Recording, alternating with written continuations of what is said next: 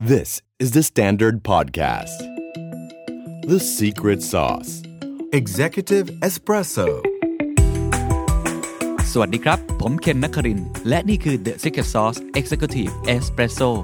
สรุปความเคลื่อนไหวในโลกเศรษฐกิจธุรกิจแบบเข้มข้นเหมือนเอสเปรสโซให้ผู้บริหารอย่างคุณไม่พลาดประเด็นสำคัญ 15 เทรนด์เทคโนโลยีที่น่าจับตาประจำปี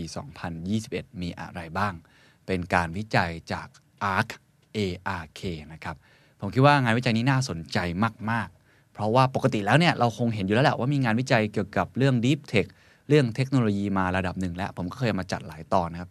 แต่ที่ผมสนใจเพราะว่ามันเป็นงานวิจัยจากกองทุนที่ต้องบอกว่าป๊อปปูล่าที่สุดนั่นคือ ARK ARK หลายคนรู้จักนะครับ จริงๆ ผมก็ลงทุนในกองนี้ด้วยนะครับ มีหลายกองอยู่ที่คนไทยเนี่ยกองทุนไทยเนี่ยไปลงทุน เป็นกองทุนที่ได้รับผลตอบแทนที่สูงมากในรอบปีที่ผ่านมาฮอตฮิตมากนะครับ เพราะว่าเขาไปลงทุนในเทคโนโลยีใหม่ๆอินโนเวชันใหม่ๆ หลายอย่างนะครับเขามีงานวิจัยออกมา ชื่อว่า Big Ideas 2021 แล้วก็บอกมาถึงว่ามีถึง 15 ไอเดีย สิ่งที่ผมรู้สึกว่าอยากจะมาเล่าต่อ เพราะว่าเขาลง detail ทุกอันอย่าง ลึกละเอียดนะครับ ไม่ว่าจะเป็นเรื่องของ Deep Learning Virtual World Digital Wallet Bitcoin นี่เขาแยกเป็น 2 อันนะ Bitcoin Fundamentals กับ Bitcoin Preparing for Institutions EV Automation หรือกระทั่งเรื่องที่ต้องบอกว่าเข้าใจยากมากนะครับ อย่างพวกเกี่ยวกับ Gene Multi Cancer Screening 3D Printing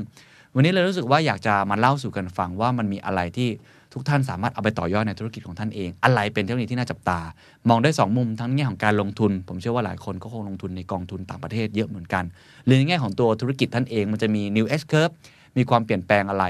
ส่วนคนที่อาจจะมองในแง่ของวิถีชีวิตลองฟังไว้นะครับเผื่อจะเป็นไอเดียเอาไปต่อยอดในการทำธุรกิจหรือการทำงานด้วย และแน่นอนผมไม่ใช่ผู้เชี่ยวชาญ ในเรื่องนี้เรื่องเทคโนโลยีต้องชวนคนนี้ครับน้องนัทปนชัยอารีเพิ่มพรสวัสดีครับสวัสดีครับสวัสดีครับพี่เคน น้องนัทได้อ่านทั้งหมดแล้ว report นี่ประมาณกี่หน้าร้อยสิบสร้ออยงกว่าหน้าใช่ครับ แล้วทุกอันต้องบอกว่ามีกราฟ มีโฟลว์ชาร์ต มีตัวเลขใช่มีข้อมูลที่ผมเปิดมาแล้วรู้สึกว่าละเอียดต้องยอมรับว่ารีเสิร์ชนี้ข้อมูลแน่นมากแล้วน่าสนใจมาก เดี๋ยวเราไปค่อยๆไปนะครับ ทีละเทรนด์ด้วยกัน ต้องบอกว่าพวกเราไม่ใช่ผู้เชี่ยวชาญในเทคโนโลยีทั้งหมดนะนั่นเราเล่าในฐานะที่เป็น storyteller แล้วกันครับ สรุปให้มันน่าสนใจมากขึ้นนะครับครับเอาพี่อาร์เคนก่อนอาร์ย่อมาจากอะไร เพราะหลายคนได้ยินชื่อบ่อยนะครับผม ARK นะครับๆ ARC ครับผมย่อมาจาก Active Research Knowledge ก็เป็นคำย่อของเขาเลย ARC ARK Active Research Knowledge อืมก็คือในที่นี้เขาคือกองทุนในการลุกธุรกิจเชิงลุกนะครับผมที่เอ่อใช้ประโยชน์จากความเปลี่ยนแปลงที่รวดเร็ว ซึ่งเกิดจากเกิดขึ้นจากนวัตกรรมนะครับผมรวมถึงการเปิดรับการสำรวจในระบบนิเวศ ที่เกี่ยวข้องกับเทคโนโลยีครับผมแล้วก็แบ่งปันความรู้จากการอืมสำรวจของเขาเนี่ยให้ให้เราได้เข้าใจอืมได้ศึกษาก่อนที่จะดำเนินการลงทุน ครับอะ15เทรนด์ไปที่เทรนด์แรกก่อนเขาบอกว่ามันคือ deep learning อืมใช่ไหม Deep อาจจะเป็น learning ครับย่างผมก้าวที่สำคัญที่สุดของการพัฒนาซอฟต์แวร์ตลอดการ เราได้ยินคำว่า deep learning ในระยะหนึ่งแล้วครับแต่น้องนัทอธิบายนิดนึงว่าทำไม ARK ถึงยกมาเป็นเทรนด์แรกเลย Deep Learning ครับผม ตอนนี้เขาบอกว่า Deep Learning เนี่ยเป็นซอฟต์แวร์ 2.0 คือก่อนหน้านี้ในยุคซอฟต์แวร์ 1.0 เนี่ยโค้ดต่างๆ จะถูกเขียนขึ้นโดยมนุษย์นะครับผมอืมแต่ในยุค 2.0 เนี่ยเขาบอกว่าเอ่อโค้ดเนี่ยจะถูกเขียนขึ้นโดย Data อืม Deep Learning เนี่ยเขาจะมาในรูปแบบ ของ AI ที่ใช้ข้อมูล Data เพื่อเขียนซอฟต์แวร์ต่างๆ ก็จะเรียกว่าเป็นเหมือน Automating อะครับผมอืมมีการประเมินกันครับผมว่า Deep Learning เนี่ยจะมีมูลค่า Market Cap ทั่วโลกเพิ่มอีกราว 30 ล้านล้านดอลลาร์สหรัฐในอีก 15-20 ปีต่อจากนี้ โอ้โหล้านล้านดอลลาร์ใช่สครับหรัฐผมเลยนะฮะ ถ้าถ้ามองในแง่ของ deep learning ที่ใกล้ตัวของเรานะครับผมสังเกตได้ง่ายที่สุดเลยว่ามันจะสร้างประโยชน์ยังไงได้บ้างก็เช่น มันจะมีการค้นพบยาสูตรใหม่ ๆ ที่อืมมีประสิทธิภาพในการรักษามากขึ้นอืมการพัฒนาทด รถยนต์ไร้คนขับหรือเทคโนโลยีอื่นๆอีกมากมาย เรียกง่ายๆว่าเป็นการใช้ตัว Data อืม AI หรือ Machine Learning มาช่วยในการพัฒนาซอฟต์แวร์หรือการใช้ประโยชน์จากมันนะครับผม deep learning กับ machine learning นี่มันต่างกันยังไงอะ Machine Learning มันจะเป็นการการเรียนรู้อืมของระบบอะครับ อันนี้คือ Deep Learning เนี่ยมันจะเป็นอีกขั้นหนึ่งคือเหมือนกับเป็นการพัฒนาประโยชน์ของมันอืมเป็นอีกขั้นหนึ่งอะครับผม ครับ ก็เหมือนอืมเป็นอีก generation หนึ่งใช่ซึ่งเขามีเอ่อ วิธีการใช้หลายอย่างนะ use case use case ของเขาคใกรับล้ผมตัว ตอนนี้จริง ๆ ก็มีแล้วใช่ไหมใช่ครับ ก็คืออย่างเช่นลำโพงอัจฉริยะที่เราใช้อะครับอืมในปี 2019 เขามีการรวบรวมข้อมูลครับผมว่ามีการใช้ลำโพงอัจฉริยะในปี 2020 เนี่ยพวกมันได้ตอบคำถามเพื่ออำนวยความสะดวกให้กับผู้ใช้งานมากถึง1 0 0 0 0แสนล้านข้อความ เพิ่มขึ้นจากปี 2019 มากถึง 75%ก็เหมือนว่ายิ่งตัวระบบมันได้เรียนรู้มากขึ้น มีมีการเรียนรู้ผ่าน Machine Learning มากขึ้น มันก็ยิ่งจะพัฒนาตัวเองได้มากขึ้น มีประสิทธิภาพในการให้ข้อมูลคนใช้ได้มากขึ้นด้วย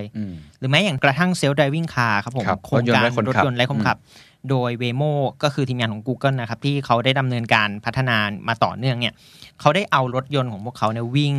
ระยะทางมากกว่า 20 ล้านไมล์หรือประมาณ 32 ล้านกิโลเมตรข้าม 25 เมืองสำคัญอย่างเช่นซานฟรานดีทรอยต์หรือฟินิกซ์ต่อประโยชน์ตรงนี้ก็จะทำให้เขาสามารถพัฒนา mapping หรือว่าการจำลองการวิ่งแบบไร้คนขับได้ดีขึ้นกว่าเดิมอะไรเงี้ยฮะหรือว่าอย่างอ่า แอปพลิเคชันที่หลายคนอาจจะเคยไปเต้นอยู่นะฮะใช่ TikTok เขาก็ใช้ Deep Learning ใช้เพื่อนำเสนอ Deep Learning content เหมือนกับเขาเรียกว่า personalization อืมอัลกอริทึมให้มีให้เราความหยุดดูไอ้นิ้วโป้งเราเนี่ยก่อนที่จะสไลด์ไปเนี่ยเราก็หยุดดู content ที่เขาเลื่อนมาให้เหมือนเหมือนกับเป็นมนต์วิเศษทำให้เราอยู่กับพวกเขาเนี่ยจนมียอดผู้ใช้งานรายวันเนี่ยทะลุ 600 ล้านรายแซงหน้ายอดผู้ใช้งานรวมกันของ Pinterest แล้วก็ Snapchat ในปีที่ผ่านมาครับนะครับนี่คือ เขาเรียกว่าอนุภาพอืมของ Deep คำว่า Deep Learning Deep Learning เขามีการประเมินกันต่อ ถูกไหมฮะ ว่าตั้งแต่ปี 2020 จนถึง 2025 เนี่ยตลาด AI ชิปจะโตเฉลี่ย 33%ครับจนมีมูลค่าแตะหลัก 22,000 ล้านดอลลาร์สหรัฐในปี 2025 ได้สำเร็จอืมแล้วมีมูลค่าของเศรษฐกิจ เขาบอก Deep Learning จะมีมูลค่ามากกว่าที่สิ่งที่อินเทอร์เน็ตเคยทำไว้ด้วยเลยครับ เขาบอกว่าเอ่อมูลค่าของ Market Cap ของ Deep Learning เนี่ยมันจะเพิ่มสูงมาก ๆ ในปี 2037 นะครับ จนอยู่ที่ประมาณ 30 ล้านล้านดอลลาร์สหรัฐอืมคือแซงหน้าอินเทอร์เน็ต ที่มีอยู่ประมาณ 20 ล้านล้านดอลลาร์สหรัฐห่างกันประมาณ 10 ล้านล้านดอลลาร์สหรัฐนะครับผมจากเดิมก่อนหน้านี้ในปี 2020 เนี่ยตัวอินเทอร์เน็ตเคยสร้างมูลค่าให้ตรงเนี้ยมากถึง 13 ล้านล้านดอลลาร์สหรัฐในขณะที่เอ่อตัว Deep Learning มีแค่ 2 ล้านล้านดอลลาร์สหรัฐเท่านั้นอืมคือจะเห็นว่ามันโตขึ้นเยอะมากๆเลยครับนี่คือข้อที่หนึ่งนะครับ Deep Deep Learning Learning ก็จะเป็นย่างก้าวที่สำคัญมากของการพัฒนาซอฟต์แวร์ตลอดกาลครับนะมองไปในอนาคตก็เกี่ยวข้องกับเราทั้งหมดนะครับ ใครที่อยากจะ invest ในเรื่องนี้ ผมเชื่อว่าก็เป็นเทคโนโลยีที่น่าสนใจมาก ข้อที่2แหละครับ re-innovation of the data center ครับผมอืมก็คือเป็นการเหมือนพลิกโฉมของตัว data center ใหม่ทั้งหมดอืมโดยเขามองครับว่าการปฏิวัติในครั้งนี้จะเกิดขึ้นจากการที่เอ่อตัว data center หรือ cloud platform เนี่ยหันมาใช้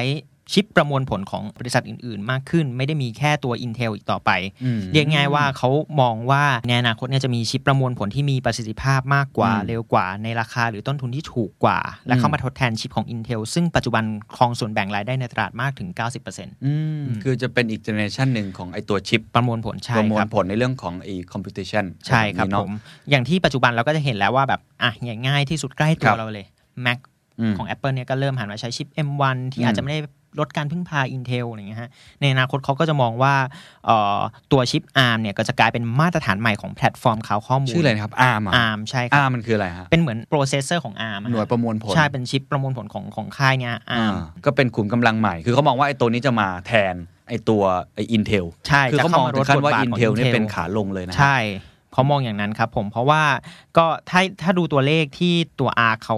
รีเสิร์ชออกมาเนี่ยเขาเขียนเลยนะครับว่า Intel seem frozen in time อืมคือเขาบอกครับผมว่า Intel เนี่ยกำลังอยู่ในช่วงขาลง โดยเฉพาะเมื่อผู้ผลิตเซมิคอนดักเตอร์ได้เริ่มกระบวนการผลิตของตัวเอง รวมถึงการที่ Intel เนี่ยมีความล่าช้าในการผลิตโปรเซสเซอร์แบบหน่วยประมวลผล 10 นาโนเมตร ออกไปอีก4ปี คือ delay ออกไป 4 ปี มันก็ทำให้ความได้เปรียบในการแข่งขันในตลาดของเขาลดลงไปเรื่อยคือต้องเข้าใจว่า Data Center เนี่ยมันเป็นมันเป็นเอ่อเหมือนฐานกำลังใช่ครับที่ทุกบริษัทต้องมีถูกไหมฮะฮะ แล้วกะเขาจะเกิดไอตัว Data Center ได้ครับมันต้องมีคนที่เป็นคนขับเคลื่อนอะอืมมีพลังงานขับเคลื่อนมันมีน้ำมันอะ นะฮะซึ่งไอตัวนั้นมันคือตัว processor อืมแล้วก็เอ่อโดยสรุปเนี่ย ARK เขาบอกว่าไอตัว Intel เนี่ยมันกำลังจะเป็นขาลงตัวที่จะมาแทนคือ ARM ใช่เขาพูดเขาว่าจะเป็นถึงมาตรฐานใหม่ของแพลตฟอร์มคลาวด์ข้อมูล เนื่องจากประสิทธิภาพที่มากกว่าชิปของ Intel ด้วยต้นทุนต่อชั่วโมงที่ถูกกว่า ในขณะเดียวกันครับ AWS ก็คือตัว Amazon Web Service เนาะก็มีแนวโน้มที่จะ Cloud เปลี่ยนเซิร์ฟเวอร์ประมวลผลมาใช้ของ ARM มากขึ้น ในอนาคตเนื่องจากมีข้อเปรียบเทียบให้เห็นแล้วว่าไอตัว AWS M6G เนี่ย หรือว่า ARM เนี่ยให้ประสิทธิภาพต่อหน่วยดอลลาร์ต่อชั่วโมงสูงกว่าถึง 148%ดีกว่าไอตัวที่ใช้ของ Intel อยู่ถูกไหมฮะที่อยู่ที่ประมาณ 100%เท่านั้น ครับโอ้โหนี่มันมันอาจจะ detail นิดนึงนะ แต่ว่าให้ลองคิดภาพว่าไอ้ตัวเครื่องยนต์ที่อยู่ข้างหลังบ้านเนี่ยครับตอนนี้มันจะเกิดการเปลี่ยนแปลงอืมแล้วถ้าเกิดมันเกิดการเปลี่ยนแปลงอันเนี้ยมันก็จะเกิดผลต่อหน้าบ้านหรือ front end อืมด้วยอีกทีหนึ่งครับนะครับอันที่3ล่ะครับอันที่ 3 ครับผม virtual world ครับผมอ่านี่เริ่มใกล้ตัวเราขึ้นมาหน่อยเนาะอันนี้ใกล้ตัวเรามาก ๆ มากกว่า 2 อันแรกนิดนึงอ่า virtual world ก็คือโลกเสมือนจริงนะครับผมเขาบอกว่าต่อจากนี้นะครับ การผนึกหลอมรวมกันของโลกวิดีโอเกม AR augmented reality หรือว่า virtual reality VR เนี่ยมันจะกลายเป็นสิ่งเดียวกันแล้วอืมเอ่อเรียกได้ง่ายว่าทุกอย่างเนี่ยครับโลกเสมือนจริงทุกอย่างบนแพลตฟอร์มต่างๆเนี่ยมันจะเชื่อมโยงถึงกัน และทำให้เราเหมือน seamless ในการอืมสวิชไปมามากขึ้น โดยครับผมตัว ARK เนี่ยเขาประเมินไว้ว่ารายได้จากธุรกิจในกลุ่ม Virtual World เนี่ยจะเติบโตเฉลี่ยต่อปีที่ 17%โดยจะมีมูลค่าเพิ่มขึ้นเป็น3 9 0 0 0 0 ล้านดอลลาร์ในปี 2025 จากปัจจุบันที่มีรายได้ต่อปีที่ราว 180,000 ล้านดอลลาร์นะครับผมอืมอืมแล้วเขาบอกว่าคนที่จะมา enjoy กับไอ้ AR VR มากที่สุดก็น่าต้องเป็นธุรกิจเกม ใช่ไหมใช่คใช่รัไหมบธุรกิจเกมจะเติบโตต่อเนื่องในทุกๆ ปี ถูกต้องครับก็คือตัว e-sport นั่นเองอืมโดยส่วนแบ่งรายได้จากธุรกิจเกม in game purchase จะปรับขึ้นจาก 20%ในปี 2010 เป็น 75%ในปี 2020 และจะกลายเป็น 95%ในปี 2025 แล้วก็ในอีก 5 ปีต่อจากนี้ครับต้นทุนต่อชั่วโมงการเล่นเกมจะเพิ่มขึ้นอีก 20%แม้จะยังถูกกว่าอุตสาหกรรมความบันเทิงหรือสิ่งอื่น แต่ก็ถือว่ามีการเติบโตในทิศทางที่น่าสนใจอืมน้องนาอธิบายนิดนึงว่า in game purchase คืออะไร คืออย่างนี้ครับพี่เคนสมมติว่าพี่เคนดาวน์โหลดเกมมาเป็นเกมฟรีใช่ไหมฮะอืมเราก็ไม่ต้องเสียค่าใช้จ่ายในการดาวน์โหลดเกมครับแต่ว่า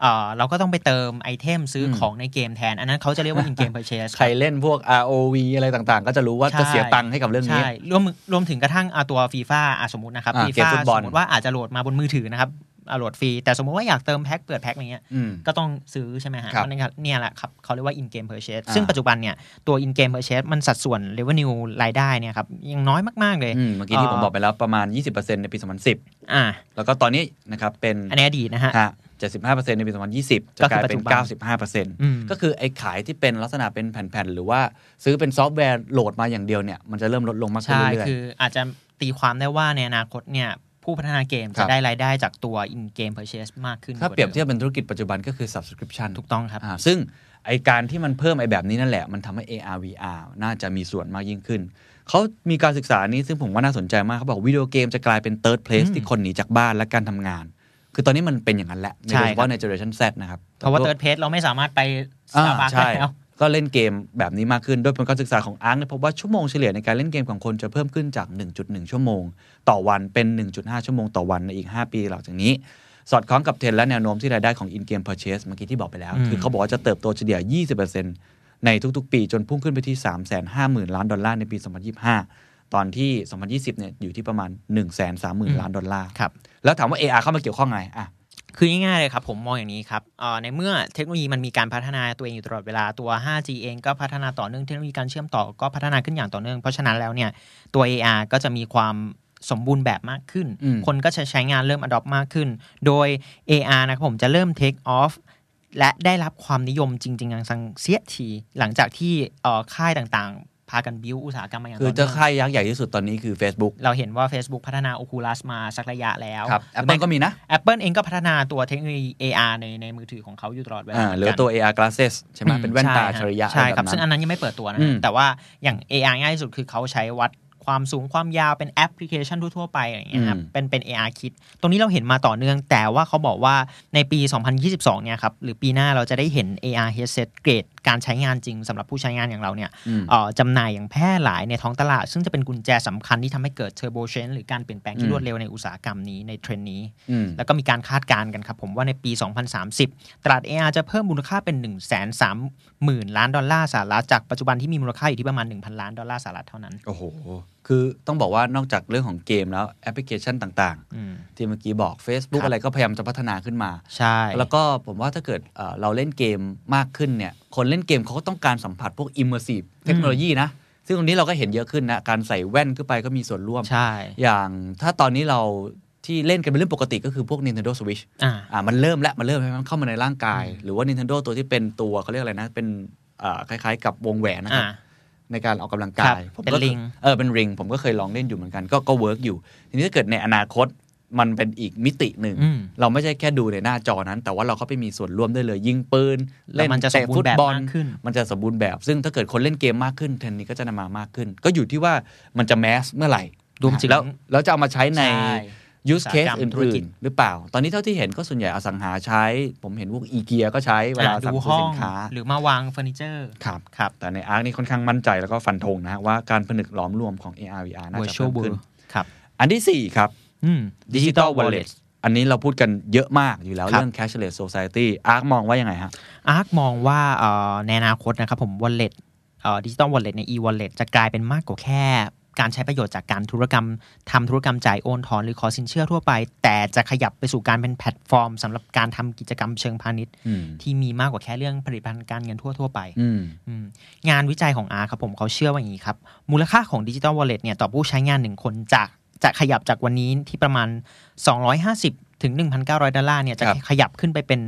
20,000 ดอลลาร์เทียบเท่ามูลค่าทางโอกาสมากถึง 4.6 ล้านล้านดอลลาร์สหรัฐภายในปี 2025อืมมูลค่าทางโอกาสก็หมายความว่าเมื่อคนเข้ามาใช้ในดิจิทัลวอลเล็ตมากขึ้น เราก็มีข้อมูลมากขึ้นใช่อาจจะโน้มน้าวให้เขามาซื้อสินค้าเกิด multiplier effect อะไรต่างๆให้ครัมาบกขึ้นด้วย เกิดธุรกิจใหม่ๆครับแต่เขาเหมือนจะเน้นที่จีนนะอืมเป็นหลักนะครับมีกราฟออกมาให้เห็นเนี่ยเห็นเลยว่าการใช้งาน wallet ในจีนบูมมากๆ ข้อมูลน่าสนใจก็คือในปี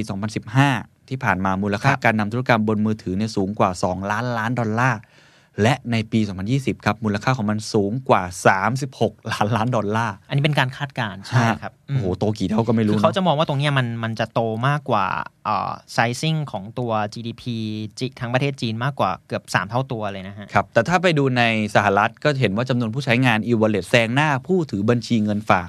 กับสถาบันการเงินที่ใหญ่ที่สุดในโลกอย่าง JP Morgan Chase ไปแล้วนะครับ ตอนนี้มีจำนวนผู้ถือบัญชีเงินฝากรวมอยู่ที่ 60 ล้านราย อันนี้นี่คือสิ้นปี 2020 ที่ผ่านครับมาขณะที่พวกเอแอปพลิเคชันเกี่ยวกับเงินสดอะไรต่างๆ ที่หลายคนอาจจะเคยใช้เนาะ Cash Venmo App เออหรือ Venmo Cash App อะไรพวกเนี้ยเป็นพวกแบบคล้ายๆ กับเขาเรียกอะไรโอนเงินกันได้อืมโอนเงินให้เพื่อนเป็น peer to peer อย่างเงี้ยครับ มีผู้ใช้งานรายปีที่ประมาณ 59 ของ Cash App นะครับ แล้วก็เอ่อของ Venmo เนี่ยอยู่ที่ 69 ล้านรายตามลำดับ จริง ๆ แล้วต้องบอกว่าในประเทศไทยเราก็เห็นดิจิ t a ล Wallet มากขึ้น จริง ๆ โทรคมนาคมหลายเจ้าใช้หมดใช่อะเอ่ยชื่อเลย True Wallet Rabbit ใช้ขึ้นรถไฟฟ้า ใช้ในการช้อปปิ้งในฟู้ดคอร์ t อืมหรือว่าเราก็เห็นอ่าใครอีคอมเมิร์ซเอ่อใช้กับอีคอมเมิร์ซก็ทำ wallet ของตัวเองขึ้นมาหรืออีกซูเปอร์แอปอย่าง Grab ใช่อืมหรือว่าในแง่ของ Line ครับทุกอย่างมีหมดแล้วเดี๋ยวนี้เพราะฉะนั้นเขาก็คาดการณ์ว่ามันก็น่าจะเติบโตมากขึ้นเรื่อยๆนะครับ อืมอืมแล้วเขาก็ยังบอกอย่างนี้อีกด้วยครับผมว่าตัวดิจิ t a ลวอลเล็ตเนี่ยมันมีต้นทุนในการเข้าถึงผู้บริโภค หรือผู้ใช้งานทั่วๆไปเนี่ยที่ถูกกว่าสถาบันการเงินมาก ๆ เลยอืมอย่างเช่นเขาเปรียบเทียบครับผมว่าเอ่อต้นทุนต่อการเข้าถึงผู้ใช้งานหนึ่งรายจะอยู่ที่ประมาณ 20 ดอลลาร์สหรัฐในขณะที่สถาบันการเงินเนี่ยต้องทุ่มถึง 1,000 ดอลลาร์สหรัฐต่อคนอืมก็เพราะว่ามันจริงมันอยู่มันอยู่ในมือถืออะใช่มันเป็นแอปที่เราใช้อยู่แล้วง่ายมากฉะนั้นอันนี้ก็น่าสนใจซึ่งต้องบอกว่าจริงๆอ่าผมเคยคุยกับผู้บริหารของ เรียกได้ว่าเป็นผู้ให้บริการครับไอเนี้ยที่ที่น่าจะเป็นลำดับต้นๆของโลก แล้วก็เป็นคนแรก ๆที่ทำในเรื่องนี้ก็คือวีซ่าวีซ่าเขาก็พูดชัดเจนว่าศัตรูของเขาคือเงินสด คือเขาอยากให้คนเข้ามาใช้ ไม่ว่าจะเครดิตหรือ wallet อะไรของเขาครับมากขึ้นยิ่งขึ้นเรื่อยๆก็น่าสนใจครับว่าเทรนด์เหล่านี้จะไปยังไง แต่ว่าเอ่อผมเองหรือ ARK เองทุกคนเขาคงมองตรงกันนะครับว่ามันคงจะเติบโตมากขึ้นเรื่อยๆอืมอะเทรนด์ที่ 5 ซึ่งเป็นเทรนด์ที่ผมอยากฟังที่สุดนะครับบิตคอยฮะแต่ใช้คำว่า fundamental ใช่ครับผมอืม Bitcoin Fundamental เขามองคืออะไรอย่างนี้ครับผมว่าการที่ Bitcoin เนี่ยทำ all time high หรือเป็นราคาที่สูงได้ในช่วงปีที่ผ่านมาเนี่ยคปีรับนี้เป็ด้วยนะฮะยังพุ่งอยู่ใช่อืมเป็นผลมาจากการที่ได้รับแรงหนุนที่แข็งแกร่งจากพื้นฐานโครงข่ายที่ทรงอำนาจอืมเอ่อรวมถึงการปรับตัวทั้งองค์คาพยพของตัวอุตสาหอืมเอ่อเขาเรียกระบบนิเวศที่เกี่ยวข้องอ๋อนะฮะกระแสต่างๆกระแสความสนใจวันก่อนเห็นอีลอนมัสดอโพชสต์คอยถึงถึงบิตคอยนี่แบบโอ้โหบิวใช่ ปั้นกันจุดสุดนะฮะเขามองอย่างนี้ครับผมว่าตัว Bitcoin เนี่ย ตอนเนี้ยการที่ได้รับความน่าเชื่อถือมากขึ้นอะมันไม่ใช่แค่เพราะกระแสไฮอืมที่คนแบบพากันอวยพากันอะไรอีกต่ออมไปแล้ว แต่มันเป็นผลมาจากการที่เอกชนบางเจ้า หรือได้รับความสนใจจากหน้าสื่อมากขึ้นอืมง่ายๆเลยในประเทศไทยเราก็จะเห็นเหมือนกันครับว่าในช่วงที่ผ่านมาเนี่ยคนหันมาสนใจในเรื่องใช่ Bitcoin กันเยอะมากการลงทุนเพราะว่าคนอาจจะเรียกว่า work from home นะฮะถูอกยู่ต้องบ้านครับแล้วก็อ่าพยายามใช้เวลาว่างให้เป็นประโยชน์ แล้วบิตคอยก็ สายซิ่งเยอะนะใช่เขาไปลงทุนกันค่อนข้างเยอะนะครับๆเนี่ยครับอย่างอย่างตัวอาร์เขาก็เอาฮะข้อมูลตรงนี้มาโปรนะครับผมอืมที่บอกว่าการที่บริษัทใหญ่ ๆ อย่างเช่น Square หรือ MicroStrategy เริ่มเปลี่ยนงบดุลตัวเองเนี่ยมาลงทุนใน Bitcoin มากขึ้นอืมเขาก็ทำให้เอกชนเจ้าอื่น เริ่มเห็นรูทางในการดำเนินงานตาม และเปลี่ยนงบดุลบางส่วนในบริษัทเป็นบิตคอยเหมือนกัน ครับ คือเรียกง่าย ๆ ว่า พอเขาเอางบดุลมาเป็นบิตคอยเนี่ยมันก็เหมือน เป็นการที่บริษัทก็เอาไปลงทุนเหมือนกันอืมทำให้มูลค่ามันเพิ่มขึ้นต่อเนื่อง คืออันนี้เขาพูดในแง่ฟันดัมเบลทัลเลยนะใช่ว่า มันอาจจะมีโอกาสที่บริษัทจะผันเงินใช่บางส่วนใช่มาเป็นบิตคอยซึ่งในจีนก็มีแล้วนะถูกต้ลาอยๆประเทศก็เริ่มมีแล้วนะครับอืมซึ่งอันเนี้ยผมก็เลยมองว่าบิตคอยตอนนี้หลายคนอาจจะมองว่าเป็นเรื่องของเรียกได้ว่าการลงทุนหรือการเก็งกำไร แต่ถ้ามองอีกมุมหนึ่งในแง่ของ fundamental พื้นฐาน มันก็มีโอกาสเหมือนกันที่อืมจะเดินหน้าไปทางนั้น ก็ค่อยๆ พัฒนาไปเรื่อยๆ แล้วก็ ARK เขาก็มองว่าเป็นเทรนด์ที่ถ้าแค่บริษัทนะครับใน S&P 500 เนี่ยจัดสรรเงิน 1%ของพวกเขาเป็นบิตคอยเนี่ยราคาบิตคอยจะพุ่งขึ้นเป็นประมาณ 40,000 ดอลลาร์สหรัฐได้ไม่ยาก เอ๊ะ แต่ว่าตอนนี้ปัจก็จุเหมือบันนจะมันมันมันก็จะถึงอยู่แล้วนะฮะ ใช่ซึ่งความผันผวนมันสูงมากครับทุกวันนี้มันก็เลยพุ่งขึ้นแบบ ต่อเนื่องในทุกๆ วินาทีทุก ๆ วันทุกอืมๆชั่วโมงเลยอะฮะครับเรียกได้ว่าระบบนิเวศอืมโครงสร้างพื้นฐานในประเทศไทยก็มีเจ้าที่ใหญ่ที่สุดอะอย่างบิตครับอย่างเงี้ยอืมก็มีการพูดถึงกันเยอะเนาะแม้ครับว่าระบบเขาอาจจะมีความบกพร่องอยู่บ้างนิดหน่อย แต่ครับว่าคนไทยให้ความสนใจเยอะมากจริง ๆ นะครับ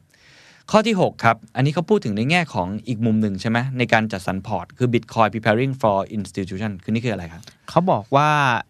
คือ ARK เชื่อว่าการเติบโตที่รวดเร็วของตัวบิตคอยเนี่ยครับจะทำให้จุดยืนของพวกเขาในการเป็นหนึ่งในการจัดสรรพอร์ตการลงทุนที่น่าสนใจของเออตัวบริษัทต่างๆอืมกองทุนต่างๆ ใช่ฮะคือปกติเวลา asset allocation จัดอืมพอร์ตเนี่ยมันก็มักจะมีสินทรัพย์ที่ความเสี่ยงต่ำนะครับอาจจะเป็นพวก money market อาจจะเป็นพวกอ่าตราสารหนี้อื่นๆ พันธบัตรอะไรก็ว่ากันไปนะครับ แล้วก็มีเรื่องของหุ้นใช่นะครับก็จัดการหรือจะมีทองคำก็ว่ากันไป แต่ ARK บอกว่า น่าจะมีในเรื่องของบิตคอยเข้ามาอยู่ในพอร์ตนั้นด้วยใช่มากยิ่งขึ้น คือเหมือนกองทุนหรือ institution เองจะทำอย่างนั้นมากขึ้นอืมคือเหมือนได้รับความน่าเชื่อถือจากเอ่อหลาย ๆ ฝ่ายมากขึ้น ทั้ง regulator เองก็ดี ธนาคารอืมเองก็ดี ตัวสถาบันนักลงทุนเองก็ดี หรือตัวบริษัทเอกชนอย่างที่อืมได้กล่าวไปในตอนที่แล้วเองครับครับเพราะฉะนั้นถ้ากองทุนขยับครั้งใหญ่เนี่ยนะฮะก็คงจะมีการเปลี่ยนแปลงที่น่าสนใจเกิดขึ้น นี่คือบิตคอยสองข้อนะครับครับข้อที่ 7 เราเคยคุยกันไปแล้วเรื่อง EV อืมเขามองยังไง ARK คือเขามองว่าอย่างนี้ครับผมว่ายอดขาย EV เนี่ยจะเติบโตขึ้นอย่างเรื่อยๆ อย่างรวดเร็วและมีนัยสำคัญอืมในความหมายคือเขามองอย่างนี้ครับในอนาคตตัวยอดขายรถยนต์ไฟฟ้าเนี่ยมันต้องเติบโตอยู่แล้วแหละอืมตามเทรนด์และกระแสความนิยม ในขณะเดียวกันเนี่ยผู้พัฒนารถยนต์ไฟฟ้าเจ้าต่างๆ ก็พยายามจะพัฒนาตัวเทคโนโลยีของพวกเขาให้มันมีต้นทุนราคาที่ถูกลงจับต้องได้ง่ายขึ้นครับและให้มันมีประสิทธิภาพมากขึ้นก็คือในแง่นี้ของคือการวิ่งในระยะทางที่ไกลมากขึ้นกว่าเดิมอืมเพราะฉะนั้นเราก็จะเห็นว่า ต่อจากเนี้ยครับผมรถยนต์ EV มันก็จะกลายเป็นอมัสแล้วแหละอืมที่ทุกเจ้าจะต้องให้ความสนใจกันเอ่อเขามองว่ายอดขายของ EV จะเพิ่มขึ้นจาก 2.2 ล้านคันในปี 2020 หรือปีที่ผ่านมาเนี่ยครับเป็น 40 ล้านคันภายในปี 2025 โหห้าปีโตขนาดนี้เลยเหรอเทียบเท่ากับการโตเฉลี่ย 82%ในทุกๆ ปีคคืรัอบผมเกือบหนึ่งเท่าทุกอืมปี นี่คือการใช่คาดการณ์ของเขา แต่แน่นอนมันก็มีความเสี่ยงเนาะ ความเสี่ยงที่สุดที่อาร์ตบอกก็คือแนวโน้มที่ค่ายรถยนต์เดิมๆในอุตสาหกรรมจะเปลี่ยนผ่านมาสู่การผลิตรถยนต์ไฟฟ้าอืมแล้วก็ไอ้เรื่องของ self driving car หรือรถขับเคลื่อนอัตโนมัติได้สำเร็จสมบูรณ์แบบมากน้อยแค่ไหน อย่าลืมว่าก็จะมีต้นทุนเก่าใช่ของสำเร็จเก่าอยู่นะครับ โรงงานต่างๆที่ผลิตในแง่ของอาพลังงานสันดาปเนี่ยอืมจะเปลี่ยนมาใช้อันนี้มันก็ไม่ง่ายเหมือนกันครับแล้วก็จริงๆอีกปัจจัยหนึ่งที่ผมคิดว่าสำคัญมากอาร์คอาจจะไม่ได้เขียนถึงขนาดนั้น คือในแง่ของอ่า charging station เราเคยคุยไปแล้ว ในแต่ละประเทศ Infrastructure ใช่ ผมเคยคุยกับผู้บริหารอ่าหลาย ๆ คนที่ทำธุรกิจที่เกี่ยวข้องกับเรื่องนี้ก็บอกว่าจริง ๆสำคัญที่สุดเลยคือภาครัฐ คือถ้าภาครัฐไม่ขยับเนี่ย มันยากมากไก่กับไข่เนี่ยอืมคนที่ต้องเป็นไก่ให้เกิดขึ้นก่อนคือภาครัฐ ก็ต้องแล้วแต่ประเทศนะว่าภาครัฐนั้นเขาจะมี เรียกได้ว่าวิสัยทัศน์จะลงทุนอันนี้ในในระดับไหนอยากเป็นผู้นำเลยไหมอืมหรือจะเป็นแค่ fast follower หรือผู้ตามแบบเร็วก็ครับก็แล้วแต่กันไป แต่แน่นอน ผมว่าเทรนด์นี้เราไม่ต้องพูดเยอะเราอืมทราบดีอยู่แล้วว่ามันมาแน่นอน แต่จะช้าหรือเร็วเท่านั้นเองใช่เทสลาครับก็โชว์ให้เห็นแล้วนะครับ ปีนี้อืมเทรนด์ที่ 8 คือเรื่องของ automation และเหมือนที่หลาย ๆ ที่กล่าวกันเลยครับผม ARK ก็เชื่อเช่นเดียวกันครับ ผมว่าตัวอืมระบบ automation เนี่ยหรือระบบอัตโนมัติจะเข้ามาทำให้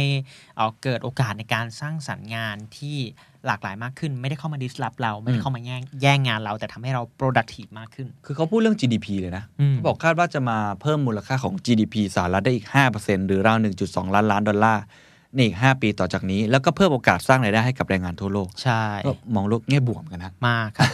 แต่ผมว่าอันนี้สำคัญคือเอ่อตัวแรงงานก็ต้อง up skill re skill ใช่ใช่มันเหมือนมองให้มองในแง่หนึ่งคือทำให้เรามีโอกาสไปพัฒนาสกิลตัวเองหรือทำงานในสายที่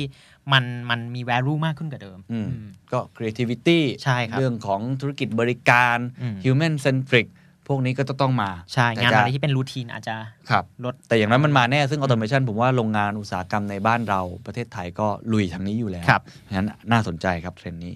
เทรนด์ที่ 9 ครับ ในแง่ของ autonomous ride hailing ถูกไหมฮะ คือก็จะบอกว่า transport ในเมืองที่เราใช้อืมรถไฟฟ้า รถ Taxi เมล์สาธารณะต่างๆ จะเริ่มเปลี่ยนเป็น autonomous ใช่อะว่าแต่ว่ามันก็อาจจะไม่ได้สมบูรณ์แบบเลยซะทีเดียวเราอาจจะได้เริ่มเห็นการเปลี่ยนไปเรื่อยๆนะครับผมโดยเขามองว่าอย่างนี้ครับผมว่าเมื่อ autonomous ride hailing เข้ามาเนี่ยหรือเป็นเทคโนโลยีรถยนต์ไร้คนขับที่เป็นระบบขนส่งมวลชนเข้ามาเนี่ยมันจะทำให้เราสามารถลดต้นทุนการเดินทางได้มากกว่า 1 ใน 10 ของค่าใช้จ่ายแท็กซี่นะวันนี้อืมเมื่อมีการ adopt อย่างแพร่หลายครับโดยในปี 2025 ครับผมเขาเชื่อว่าต้นทุนการเดินทางต่อไมล์ต่อการเป็นเจ้าของรถออโตนมัสเนี่ยจะเหลือเพียงเอ่อ0.25 ดอลลาร์จากปี 2016 ที่เคยอยู่ที่เอ่อรถยนต์ทั่วๆไปครับเคยอยู่ที่ประมาณ 0.70 ดอลลาร์สหรัฐอืมเรียกง่ายว่ามันจะทำให้ค่าใช้จ่ายการครับเดินทางมันถูกลงเรื่อยอืมอืมเขามีการประเมิน อันนี้ผมไม่แน่ใจว่าประเมินจากไหนเนาะ robotaxi เนี่ยจะทำให้ตลาด ride hailing ขยายเติบโตมากขึ้นเรื่อยๆ เขาบอกว่าตลาด marketตอนเนี้ยอยู่ที่ประมาณ 150ประมาณ 150,000 ล้านดอลลาร์สหรัฐในเชิงรายได้ฮะฮะเยอะขนาดนั้นเลยเหรอฮะฮะ ride hailing เนี่ยนะฮะ ใช่ โอ้ นี่ประเมินสูงมากนะ บอกทั่วโลกนะ แต่ที่สำคัญที่สุดก็คือเขาเริ่มพูดถึง profit margin เขาบอกว่าอยู่ที่ประมาณ 10-30%ก็มันไม่มีคนขับ ใช่ ถูกไหม เพราะฉะนั้นมันก็ขับแบบเราไม่ต้องคือ 24 ชั่วโมงก็ได้ถ้าเกิดว่าเราจะใช้ใช่เครื่องใช่ยนต์แบบนั้นไป แล้วเขาบอกว่าอย่างนี้ด้วยครับพี่เคนถ้าเกิดในเมืองที่สามารถที่จะมีระบบดีๆอะอืมสมมติในซานฟรานหรือบางเมืองที่เขาสามารถที่จะถนนมันขับเคลื่อนได้ดีหอะรือมีการเดินทางพลุกพล่านเออก็อาจจะได้ถึง50% 50%ซึ่งอันนี้ผมไม่แน่ใจว่ามันเยอะขนาดนั้นมาจากไหนนะ แต่นี่คืออาร์การเขาประประเมินเมิขอนงอย่างอาร์นี้ใช่ครับเพราะว่าผมเชื่อว่าไอ้ตัวอัตโนมัติก็พยายามจะตั้งคำถามกับงานวิจัยด้วยนะครับว่า ในหลาย ๆ ประเทศเนี่ยเกิดขึ้นยากเอาคุณลองคิดดูกรุงเทพอะเกิดขึ้นได้ไหมอะถนนซอกซอยเป็นอย่างนั้นนะมอเตอร์ไซค์รับจ้างวิ่งกันพล่านเลย ก็ไม่แน่เหมือนกัน แต่ก็ดูถูกไม่ได้ใช่เทคโนโลยีแบบนี้ครับอาจจะมาเร็ว เราทราบว่าหลายมณฑลในจีนเนี่ยก็ทดลองใช้ smart city อะไรก็ว่ากันไป แต่ว่าเป็นเทรนด์ที่ผมว่าเออชอบที่เขาไม่ได้พูดในแง่ของรถ commercial หรือรถยนต์ส่วนบุคคลนะแต่เขาพูดในแง่ของ urban transport ครับหรือการขับเคลื่อนในเมือง ซึ่งอาจจะเกิดขึ้นได้จริงนะครับอืมเทรนด์ที่ 10เทรนด์นี้เราเห็นเยอะครับ แล้วก็ผมว่าหลายเจ้าเริ่มแล้ว เริ่มใช้โดรนเดลิเวอรี่อืมมันจะทำอะไรกับมันฮะเขาบอกว่าอย่างนี้ครับผมเอ่อตัว drone delivery หรือการขนส่งสินค้าผ่านโดรนสินค้าเชิงพาณิชย์การจัดส่งสินค้าให้กับเอ่อผู้บริโภคผ่านโดรนเนี่ยจะทำให้ช่วยลดต้นทุนการขนส่งได้อย่างมหาศาลอืมอืมแล้วก็ลดการใช้งานทรัพยากรมนุษย์ด้วย ครับ ผมเห็น Amazon มีคลิปหลุดออกมาเรื่อยอืมๆซึ่งไม่แน่ใจว่าใช้จริงมากน้อยแค่ไหนแล้วนะ มีการ ผมมองอย่างนี้ครับพี่เอ่อหลาย ๆ เจ้าของบริษัทเทคโนโลยีต่างประเทศเนี่อืยมเริ่มมีการไพลอตไปละในอืมในบางรัฐบางอืมเมือง แต่ว่ายังไม่มีการแบบ officially แบบแพร่หลายขนาดนั้นอืมเขาได้รับการทดสอบ เหมือนได้รับการอนุญาตจากหน่วยงานที่ควบคุมเรื่องการอ่าบินการบินทางอากาศอ่านะฮะในเฉพาะบางรัฐบางอ๋อพื้นที่เท่านั้น ตอนนี้ยังเป็นสเตทนั้นอยู่ยังไม่ได้เป็นแบบครับเปิดทั่ว เมืองไทยก็ยังไม่ได้เห็นขนาดนั้นเนาะมีบ้างไหมมีมีบางเจ้าที่เป็นเอกชน อย่างเช่น เราจะเห็นเหมือนข่าวเป็นน่าจะของพิซซ่าพิซซ่าดมเออจำไม่ได้ว่าเจ้าไหนส่งพิซซ่าอ่เห็นอยู่เหมือนกันเราเห็นว่ามันมีครับมันมีข่าวความเคลื่อนไหวในประเด็นนี้อยู่แต่ ARK เขามองโดยรวมครับผมว่าเอ่อสืบเนื่องจากโควิดด้วยมันทำให้แรงหนุนในการผลักดัน Delivery โดรนเดลิเวอรี่เนี่ยมันเติบโตอย่างเร็ว ครับ นี่เขาพูดเลยว่าเอ่อนี่เรื่องของเออเติบโต food delivery เนี่ยคาดว่าในปี 2030 จะมาเพิ่มส่วนแบ่งนะครับประมาณ 19%จากปี 2020เนี่ย5 25 ที่อยู่ที่ประมาณแค่ 4%เท่านั้นเองนะครับแล้วก็มองว่า ไออีคอมเมิร์ซเนี่ยโดยใช้ drone delivery จะเพิ่มส่วนแบ่งการค้าปลีกได้เป็น 40%ในปี 2030 จากปี 2025 ที่อยู่ที่ 13%โอ้นี่คาดการณ์กันไปไกลเหมือนกันนะฮะ ซึ่งอันนี้ผมว่าก็ในแง่ของถ้าใน warehouse เนี่ยจริง ๆ ใช้หุ่นยนต์เกือบหมดแล้วนะพวกใช่พวกไอ้โลจิสติกแบบนี้นะครับ แต่ในแง่ของการขนส่งเนี่ย มันก็ยังมีคำถามอยู่มากมายนะ ว่าการครัขบนส่งการบินมันจะเป็นยังไง แล้วมันจะทำยังไงให้มันปลอดภัยมาส่งถึงบ้านแล้ววางของตรงไหนอืมอันเนี้ยเดี๋ยวต้องลองดูว่าเป็นยังไง แต่ว่าเติบโตแน่ ครับถูกไหมเขามองทั้งแง่ๆการช่วยให้สินค้าเดินทางมาถึงเราได้เร็วขึ้นกว่าเดิมเอ่อไม่ต้องไปเจอการจราจรที่อืมแออัดหรือมว่าข้ามเมืองข้ามอะไรที่มันวุ่นวาย รวมครับถึงช่วยให้เอ่อเพิ่มความสะดวกสบาย แล้วก็ช่วยประหยัดเอ่อเวลาแล้วก็ทำให้คนที่เหมือนเป็นพนักงานขนส่ครังบเนี่ยลดปลอดจำนภัวยนมากขึ้น ปลอดภัยมากขึ้นในการเดินทางอ่านี่จะเห็นได้ว่า 10 ข้อมันจะเป็นเทคโนโลยีที่ผมใช้คำว่ามัน cutting edge นะอืมมันค่อนข้างล้ำมาก ซึ่งนั่นคือข้อเขาเรียกว่าน่าสนุกใช่คขรับองของไอตัว กองทุนอันนี้นะครับเขามองเทคโนโลยีที่มันล้ำจริง ๆ ซึ่งถ้าเกิดเราเข้าไปลงทุนก่อนก็จะได้เปรียบอืมหรืออาจจะเสียเปรียบก็ได้ถ้าเกิดมันไม่เกิดถูกไหมมันก็มีข้อดีข้อเสียนะ แต่ผมว่าฟังหูไว้หู แล้วก็เอามาประเมินต่อเนี่ยน่าสนใจ มาต่ออีกห้าข้อ อันนี้จะค่อนข้างผมใช้คำว่าจะหลุดโลกเหมือนกันนะฮะอันนี้หลุดหลุดหลุดโลกอันแรกขงจผมเยอ่านแล้วผมก็ตกใจเหมือนกัน orbital aerospace นะครับอุตสาหกรรมอวกาศจะเกิดขึ้นจริงแล้วอืมครับใช่ไหมในช่วงปีที่ผ่านมาถ้ามองกันดูดีๆฮะถึงแม้ เทคโนโลยีในอุตสาหกรรมอื่นๆ หรืออุตสาหกรรมธุรกิจอื่นๆเนี่ยอาจจะมีการถูกดิสลอฟบ้าง แต่เราจะเห็นว่าตัวเอ่อเทคโนโลยีอวกาศเนี่ยอืมแต่ละเจ้าแข่งกันพยายามจะพัฒนาจรวดพยายามจะพัฒนาตัวเทคโนโลยีที่สามารถช่วยให้เกิดการบินเชิงพาณิชย์การเที่ยวอากาศเชิงพาณิชย์ต่อเนื่องเราจะเห็นข่าวมาตลอดระยะเวลาที่ผ่านมาเลย เพราะฉะนั้นเขาบอกอย่างนี้ครับผมว่าจากอดีตที่ผ่านมาครับผม ต้นทุนของการพัฒนาจรวดและดาวเทียมเนี่ยที่มันเหมือนดูเหมือนว่ายุคหนึ่งจะเป็นอุตสาหกรรมที่ผูกขาด และเป็นเหมือนเกี่ยวกับเรื่องกับระบบราชการเนี่ยอืมแต่ในอนาคตมันจะเปิดกว้างมากขึ้น และทำให้เอ่อเอกชนเจ้าต่างๆมาพัฒนากันได้มากขึ้นเรื่อยซึ่งตอนนี้เราเห็นหลายเจ้าเนาะใช่ซอน SpaceX ๆ Chase SpaceX ใช่ครับผมอืมรวมถึงเอ่อตัวของ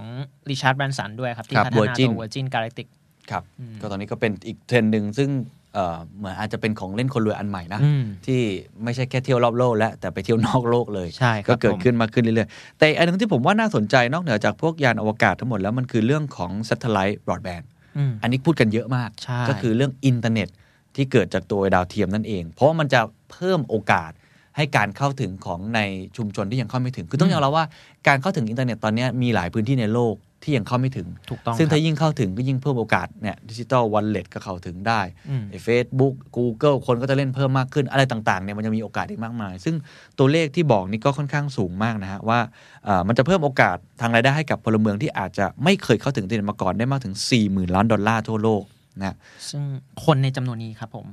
อย่างที่บอกก็คือมีครับจำนวนมากกว่า 3,000 ล้านราย คือประชากรตอนนี้มันอืม7,000ใช่ไหมคนเข้าถึงจริงๆ 4 4,000เองนะ ประมาณนั้นใช่ครับเหลือจากในที่ ARK เนี่ยประเมินไว้แอฟริกาอืมในเอเชียกลางบางแห่งเนาะบางจุดใช่ยังเข้าไม่ถึงนะครับ ซึ่งอันนี้ก็จะเป็นอีกโอกาสหนึ่งที่เอ่อไม่ว่าจะเป็นค่าใช้จ่ายบอร์ดแบร์หรืออื่นๆต่างๆนานาซึ่งผมว่าพวก Facebook อะไรเขาก็มองอยู่แหละทำให้ต้นทุนการเข้าถึงอินเทอร์เน็ตถูกลงด้วยครับแล้วก็มีอันนึง อันนี้ผมไม่เคยนึกถึงเหมือนกันนะ เรื่องflight บินความเร็วเหนือเสียงไฮเปอร์โซนิกฮะ เขามองว่าเอ่อตัว hypersonic เนี่ยจะช่วยเหมือนลดต้นทุนการเดินทาง หรือลดเวลาการเดินทางให้คนสามารถเดินทางจากจุดหนึ่งไปจุดหนึ่งได้เร็วขึ้นกว่าเดิมครับอย่างเช่นสมมตินะครับผมเดินทางจากนิวยอร์กไปญี่ปุ่นเนี่ยเดิมเอ่อใช้เวลา 13 ชั่วโมง ต่อไปจะเหลือประมาณ 2-3 ชั่วโมงฮะครับอืมโอ้โหก็คือตอนนี้ต้องบอกว่าจะได้บินหรือเปล่ายังไม่รู้นะ แต่ถ้าเกิดเกิดอันนี้ขึ้นมาก็เป็นไปได้ว่าเอ่อ มหาเศรษฐีบางคนอาจจะเหมาลำ ก็ในเมื่อเราสามารถเดินทางข้ามโลกได้เร็วขึ้น เจรจาครับธุรกิจได้เร็วขึ้น มันก็ efficiency มากขึ้น productive มากขึ้น ครับอืมต้องบอกว่าเป็นอีกเทรนด์หนึ่งที่ตื่นเต้นนะฮะ ใช่ครับเทรนด์ต่อมาครับเทรนด์ที่ 12 3D printing 3D printing ครับผมครับเขาบอกว่าอย่างนี้ครับเอ่อ ARK ประเมินว่า 3D printing เนี่ยจะช่วยเข้ามาลดระยะเวลาหรือต้นทุนรวมถึงเอ่อค่าเสียโอกาสต่างๆ ที่เกิดขึ้นจากการพัฒนางานดีไซน์ต่างๆในอดีตอืมที่มันเคยเกิดขึ้น ก็คือนะฮะไซเนอร์ทำเองที่บ้านได้อะใช่บางทีอืมสามารถขึ้นรูปได้ตัวเองเลยขึ้นตัว prototype งานได้ด้วยตัวเองเลย ไม่ต้องพึ่งพา supply chain หรือว่าลดต้นทุนการผลิตแบบเดิมๆที่มันเคยเกิดขึ้น อย่างเช่นอืมเมื่อก่อนเราอาจจะจำเป็นจะต้องแบบเอ่อ ติดต่อผ่าน dealer หรือ supply chain ต่างๆ เพื่อมาช่วยพัฒนา prototype ให้เราเดี๋ยวนี้เราก็สามารถผ่านเอ่อ 3D printing ได้ครับเลย แล้วเขาบอกว่ามันจะเป็นการปฏิวัติอุตสาหกรรมการผลิตนะครับอืมเพิ่มรายได้เติบโตเฉลี่ยต่อปี 60%นะครับ จาก 2020 นะครับ อยู่ที่ประมาณ 12,000 ล้านดอลลาร์ เป็น 120,000 ล้านดอลลาร์ในปี 2025อืมโต 10 เท่าใช่ขนาดนั้นเลย แต่ก็มีคำถามว่าไอ้ 3D printing มันมาจริงหรือเปล่าอืมใช่ไหมใช่เพราะว่าครับในช่วงโควิด -19 เอง หรือว่าในแง่ของปี 2020 ที่ผ่านมา เหมือนการใช้งานของ 3D printing อาจจะลดลงหรือเปล่า คือถึงแม้ว่าในเชิงของรายได้โดยรวมครับที่ตัว R เขาเก็บมาเนี่ยฮะจะพบว่า 3D Printing มันมีรายได้ธุรกิจโดยรวมของ 3D Printing มันมีรายได้ลดลงจากอืมในปี 2020 นะครับผมแต่ก็เห็นว่ามันมีการใช้งานตัว 3D Printing ใช้ประโยชน์ของมันในในในประโยชน์ที่หลากหลายครับอย่างเช่นตัว โควิดเนี่ยก็จะมีการพัฒนาอุปกรณ์ที่เกี่ยวกับเรื่องการแพทย์มากขึ้นอืมอะไรเงี้ยฮะมันช่วยคือเรียกง่ายๆว่าแอปพลิเคชันการใช้ประโยชน์จากมันเนี่ยมันหลากหลายอืมแต่ในเชิงรายได้อาจจะลดลง แต่เขาเชื่อว่าในอนาคตเนี่ยครับมันตรงนี้มันมันไม่ได้ส่งผลกระทบใดๆอยู่แล้ว มันจะทำให้ตลาดโดยรวมอืมโตแน่นอน 3D คือบางที printing มันอาจจะไม่ใช่แบบ B2C อาจจะเป็นเรื่องของอ่าการวิจัยก็ได้นะครับทำ prototype อืมใหม่ๆ ที่เกิดขึ้นได้อย่างรวดเร็วทำ prototype aerospace ทำ prototype เรื่องของเครื่องจักรเครื่องยนต์เนี่ยครับอ่าจากที่ผม ข้อมูลของตัวครับเอ่อ ARK ก็จะเห็นว่า healthcare equipments and อืม supplies นะ plastic product footwear อืมพวกนี้เป็นเรื่องของ end use part ครับรือว่าในแง่ของ prototype ก็ทุก industry ใช้ได้หมด คืออย่าลืมว่าโรงงานอุตสาหกรรมยังไงก็ต้องผลิตเป็น prototype ขึ้นมาทดลองก่อน ถ้าเกิดใช้ 3D printing ก็ประหยัดต้นทุนไปเยอะนะ คุณไม่ต้องไปใช้เครื่องจักรอันใหญ่โต ก็อันนี้ก็น่าสนใจนะครับ อันที่ 13 14 15 จะเป็นเรื่องของ biotech นะฮะซึ่งต้องบอกว่าค่อนข้างดีฟและอาจจะไม่ได้ลงดีเทลนิดนึงใช่เพราะต้องครับให้คนที่เชี่ยวชาญจริงๆเนี่ยมามาเล่าให้ฟัง แต่ว่าอาจจะลองเล่าให้ฟังคร่าวๆว่าอาร์เขามองอะไรบ้าง อันแรกคือเรื่องของ long read sequencing หรือ LRS เป็นเทคโนโลยีเกี่ยวข้องกับการถอดรหัสพันธุกรรมนะคือมันมีเรื่องของ short read sequencing อืมซึ่งผมเข้าใจว่ามันคงเป็นวิธีในการเอ่อตรวจสอบ วิธีในการเอ่อความแม่นยำในการศึกษาโรคต่างๆ ในแบบแบบเดิม ใช่ครับ ใช่ไหมฮะ แล้วตอนนี้เป็น long read มากขึ้นฉะนั้นโรคต่างๆ ที่เกิดก่อนหน้านี้ก็อาจจะมีความยากในแง่ของการรักษามะเร็งในเด็กโรคที่หายากโรคทางพันธุกรรม โดยเฉพาะอย่างยิ่งทางระบบประสาทที่มีมาแต่กำเนิดเนี่ยเราก็จะสามารถจะเหมือนกับพัดกรองได้อย่างมีใช่คุณภาพมากขึ้นอืมจากเทคโนโลยีอันนี้ครับตัวเลขเงินเป็นเท่าไหร่ฮะ เอ่ออาร์เขาคาดการณ์ว่าตลาดของอาตัว long read sequencing เนี่ยครับผมจะขยายจาก 250 ล้านดอลลาร์เนี่ยครับเป็น 5,000 ล้านดอลลาร์ในปี 2025 เทียบเท่าอัตราเฉลเติบโตเฉลี่ยต่อปีอยู่ที่ประมาณ 82%โอ้โห คือแต่ละอุตสาหกรรมที่เขาไปวิจัยนี้มันโตโตแบบก้าวกระโดดหมดเลยใช่เพราะส่วนใหญ่มันจะเป็นอุตสาหกรรมใหม่จริง ๆ นะครับเพราะถ้าเกิดเราพูดชื่อมาแล้วบางทีเราแบบอาจจะงงๆนิดนึงเพราะมันใหม่มากอืมอยู่ในช่วงแบบเริ่มต้น stage เริ่มต้นจริงๆนี่เหมือะนครับเป็น health tech ด้วยเจาะไปเลยอ่าใช่นะครับ อันต่อมาข้อที่ 14 ครับ multi cancer screening ครับ มันคืออะไรครับเนี่ยเอ่อมันเป็นการคัดกรองโรคมะเร็งด้วยหลากหลายวิธีครับผมอืมเอ่ออย่างเช่นครับผมอันที่เขายกตัวอย่างมาก็คือ liquid biopsy เนี่ยอืมหมายถึงการทดสอบตัวอย่างเลือดเพื่อหาเซลล์มะเร็งจากเนื้องอก หรือชิ้น DNA จากเซลล์เนื้องอกที่ร่องรอยอยู่ในกระแสเลือด ซึ่งเขามองว่าเอ่อตัวเทคโนโลยีเนี่ยครับมันจะช่วยให้เราสามารถ หลีกเลี่ยงการที่ผู้ป่วยจะเสียชีวิตจากโรคมะเร็งได้มากขึ้นกว่าทุกทุกวิธีในกระบวนการอืมรักษาทางการแพทย์ในอดีตที่ผ่านมาอืมก็พูดง่ายๆเป็นอีก step หนึ่งอีกใช่เจเนอเรชันหนึ่งของการอ่ารักษาโรคมะเร็งหรือว่าสกรีนครับโรคมะเร็งต่างๆ ผลการวิจัยของ ARK พบว่าไอ้เทคโนโลยีแล้วนวัตกรรมที่หลากหลายเนี่ยจะผลักดันให้ต้นทุนการตรวจคัดกรองมะเร็งในหลากหลายรูปแบบลดลงจาก 30,000 ดอลลาร์ในปี 2015 เหลือ 1,500 ดอลลาร์นะครับแล้วก็ อ่าอาจจะลดลงอีก 80%เหลือ 250ดอลลาร์ในปี 2025 ก็คือเวลาเราเข้าไปตรวจมะเร็งหรือคัดกรองต่างๆบางท่านอาจจะเคยมีประสบการณ์แบบนี้กับคนใกล้ตัวนะครับราคาปกติคนจะรู้ว่าโอ้โหมันมันแพงสูงมากใช่อันนี้ราคาก็จะถูกลงเข้าถึงได้มากขึ้น แล้วก็บอกว่าตลาด multi cancer screening จะเพิ่มมูลค่าเป็น 1 5 0 0 0 0 ล้านดอลลาร์เนี่ยนะในสหรัฐ โดยโปรโตคอลการตรวจคัดกรองมะเร็งหลายชนิดจะสามารถป้องกันการเสียชีวิตจากมะเร็งได้มากถึง 66,000 คนต่อปีในสหรัฐ แล้วก็ช่วยนะครับ save ชีวิตมนุษย์เนี่ยในอนาคตได้มากถึง 1.4 ล้านปีอะฮะอืมเขาประเมินเป็นเหมือนอายุไขอะประมาอ๋ณอเนี่ยคือรับคือใหญ่ของมนุษย์ใช่ครับนั่นไงนั่นเป็นเหตุผลว่าทำให้เขาบอกว่า อ่าอนาคตมนุษย์จะอายุยืนมากขึ้นอืมเพราะจริงทุกวันนี้คนเสียชีวิตจากมะเร็งเยอะใช่คใช่รัไหบมฮะแล้วก็เป็นอายุน้อยๆทั้งนั้นเลยใช่ฉะนันถ้าเกิดเรามีเทคโนโลยีแบบนี้มากขึ้น ก็น่าจะช่วยชีวิตมนุษย์ แล้วก็ทำให้เขามีต้นทุนในการเสียโอกาสต่างๆ ก่อนที่เขาจะเป็นป่วยเนี่ยทำงานอื่นได้อีกมากอืมนะครับครับข้อ 15 ครับ Cell and Gene Therapy นะครับพวกเป็น Generation 2การรักษาและการบำบัดโรคด้วยยีนและเซลล์อันนี้ก็พูดกันเยอะเนาะใช่ genomics ครับอะไรต่างๆ เขาบอกว่าการผสมผสานกันระหว่างนวัตกรรมและการรักษาเซลล์และการปลูกถ่ายเซลล์ จากบุคคลอื่นจะช่วยสร้างมูลค่าเพิ่มอีก 1.5 แสนล้านดอลลาร์ และช่วยเพิ่มมูลค่าของตลาดทั่วโลก ที่ต้องการใช้พันธุกรรมบำบัดเพิ่มขึ้นราว 20 เท่า เป็นกว่า 2.6 แสนล้านดอลลาร์อืมโอ้โหเรียกได้ว่าไอ้เทคโนโลยีที่เกี่ยวข้องกับยีนครับเรื่องของอะไรพวกเนี้ยก็น่าจะการรักมีษาทางพันธุกรรมอ่ามาทำให้เราเนี่ยมีนวัตกรรมประสิทธิภาพในการรักษาเพิ่มมากขึ้นนะคครัรับบนี่คือทั้งหมดฮะ ต้องบอกว่า18เป็นห้าข้อเป็น15ข้อที่อย่างที่บอกนะตอนที่ผมเจอผลวิจัยนี้อันแรกแล้วรู้สึกว่ามันน่าตื่นเต้น เพราะว่ามันเป็นเรื่องค่อนข้างใหม่ แล้วก็อืมเป็นเรื่องของที่ลึกนะใช่ดีปกติเราจะเห็นงานวิจัยเนี่ยจากในพวกนิตยสารเชิงการแพทย์ครับหรือนิตยสารที่เกี่ยวข้องกับงานนวัตกรรมจริง ๆ แต่ว่าอันนี้มันมาจากกองทุน ที่เขาสนใจในเทรนด์เทคโนโลยีนี้ ทุ่มเทมาก ๆ ในการศึกษาข้อมูลตรงนี้ แล้วเอามาให้เราครับได้ศึกษาไปด้วย เป็นมุมของเศรษฐกิจ ผมเชื่อว่า 15 เทรนด์นี้บางอันบางคนเนี่ยอาจจะพอรู้อยู่แล้ว แต่บางอันเนี่ยมันอาจจะไม่ได้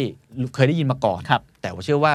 น่าจะเป็นอีกโอกาสหนึ่งที่ทำให้เราไปทำความรู้จักกับมันมากขึ้น ถือว่ามาแนะนำกันมาทำความรู้จักกันอืมว่าสิ่งเหล่านี้ ARK เขามองว่าน่าจะเป็นอนาคตของโลกสังเกตก็จะใช้คำว่าปี 2025 ปี 2030 นั่นหมายความว่ามันอาจจะไม่เกิดขึ้นในวันนี้ครับแต่ถ้าเกิดท่านเป็นนักธุรกิจที่มองหาโอกาส นักลงทุนที่มองหาโอกาส นี่คือ weak signal หรือบางทีอาจจะเป็น fundamental signal บางอย่างด้วย ที่น่าสนใจ ตอนนี้อาจจะยังไม่เกิด แต่ 5 ปีนั้นมันอาจจะเกิด แล้วถ้าคุณเป็นคนแรกที่เข้าไปลงทุนก่อน คุณเป็นคนแรกๆที่คว้า